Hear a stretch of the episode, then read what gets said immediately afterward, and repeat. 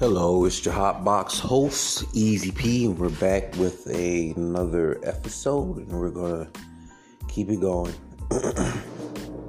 so, I would say moved down to Boston, Georgia, when I was around nine, eight or nine, had to be.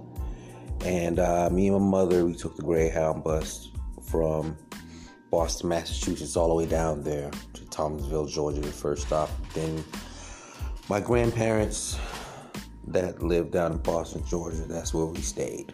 And uh, I remember it not being bad, you know, but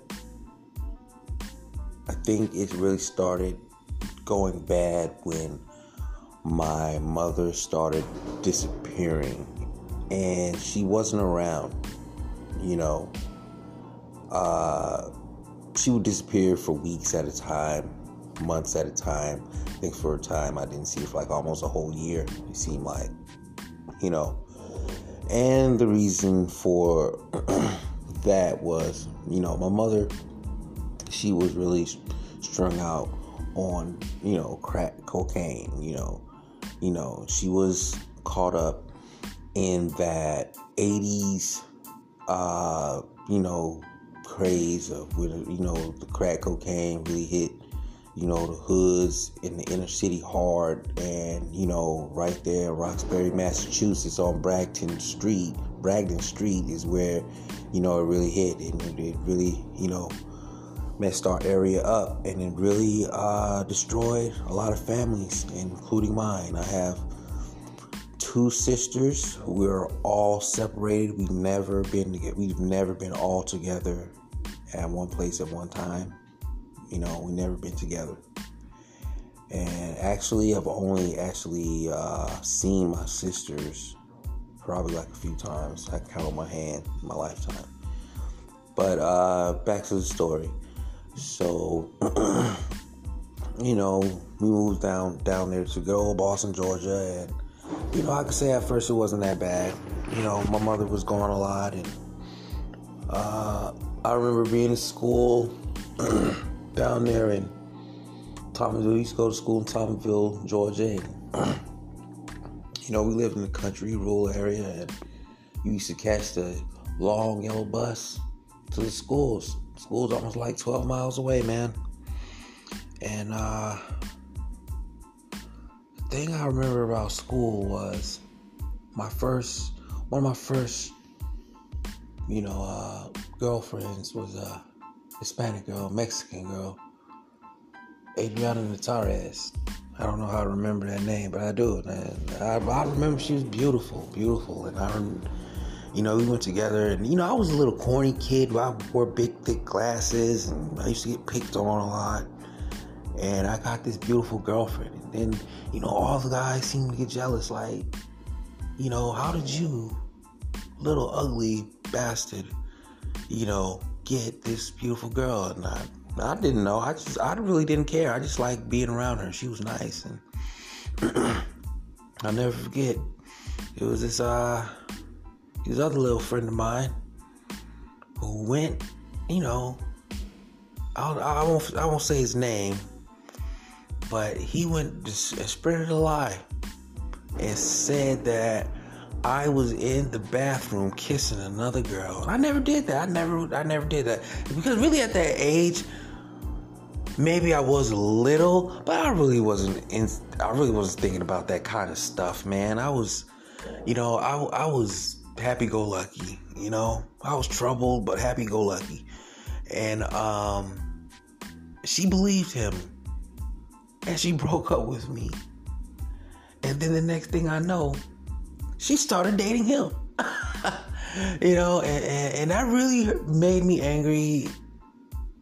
It made me confused. I was more confused and angry, like, why would you do this to me? You know, and um, I never forgot that either. That's one of the things that stick with me. That's one of the first, I guess, acts of like, this, like betrayal or what the fuck moments in my life. You know, one of the very first ones. so you know, I would say, uh, yeah, that, that was that's a memory that sticks with me. I still think about to this day, even though I was a child. It was very petty, but in the child world, you know, those things are those things are burned into your memory, man. and uh, yeah, so you know, that's some of the things I kind of remember, remember about school down there in uh, Boston, Georgia, Toppingville, Georgia. Uh, now, I remember uh, waking up for to go to school one day, and you know, uh, it was just a regular morning. You know, we, we lived down, like I said, we lived down there in Boston, Georgia, in a mobile home, rural area. Me, my mother, my grandfather, and my grandmother. Rest in peace to, to them all. They're all gone. Rest in peace to them all. And um, I was getting ready for school. And my mother was happy. She happened to be there that day. She actually had came home. You know, she she was gone for a while, and she had came back, and I was so happy to see her. But this morning I was going to school, and all the lights were off. I got ready for school. You know, brush my teeth, shower. You know, getting ready. You know, I did it all myself. You know, I, I vividly remember uh, before I left. Uh,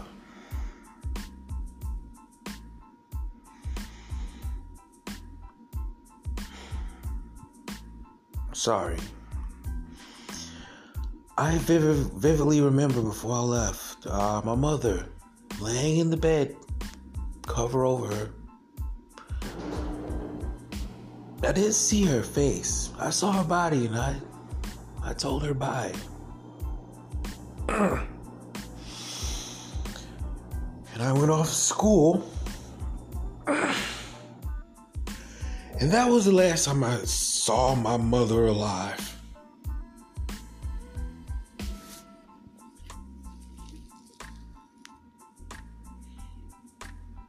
I'm sorry.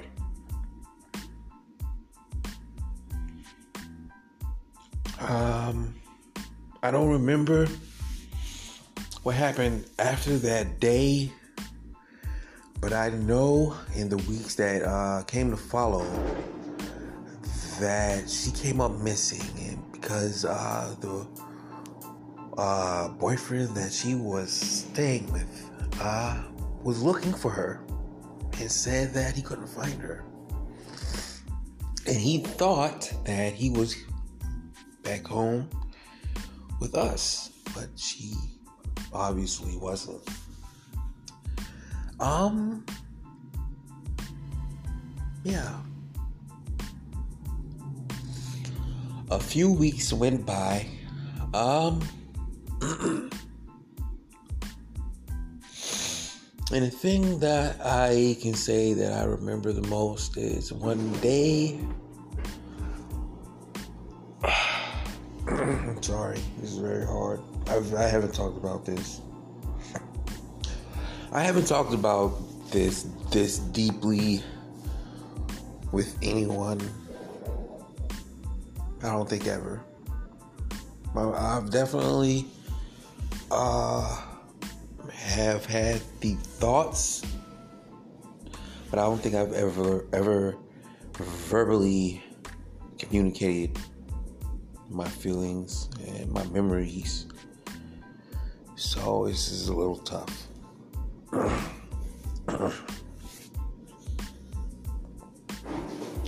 so uh, a few weeks went by, um, you know, and I remember one day being home and it was me, my grandmother, my grandfather had already passed, and uh, I remember my cousin Michael was there. And I believe it was some FBI, maybe some, some sort of detectives that came to the house and they uh they came and they had some evidence bag full of stuff and it looked like a whole bunch of jury. I mean, it was so much jury, it looked like it was Mr. T shit, you know, for everyone who remember Mr. T. He looked like it looked like that much jury, and you know we never, I never saw that jury before. And no one in the house had said they ever saw that jury before, and I don't know why that sticks with me, but it does. And uh, the next thing, the next thing that I remember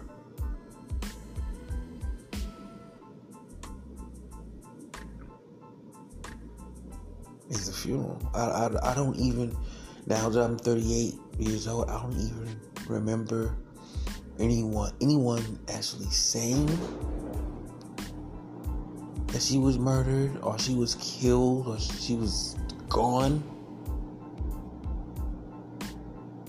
But I I felt it.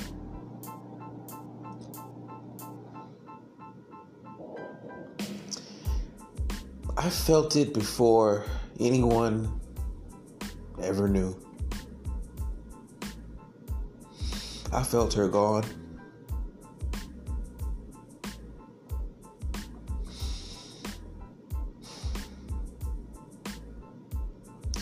And I'm not really getting into even the parts where she wasn't there, the back and forth, and the emotional tugging.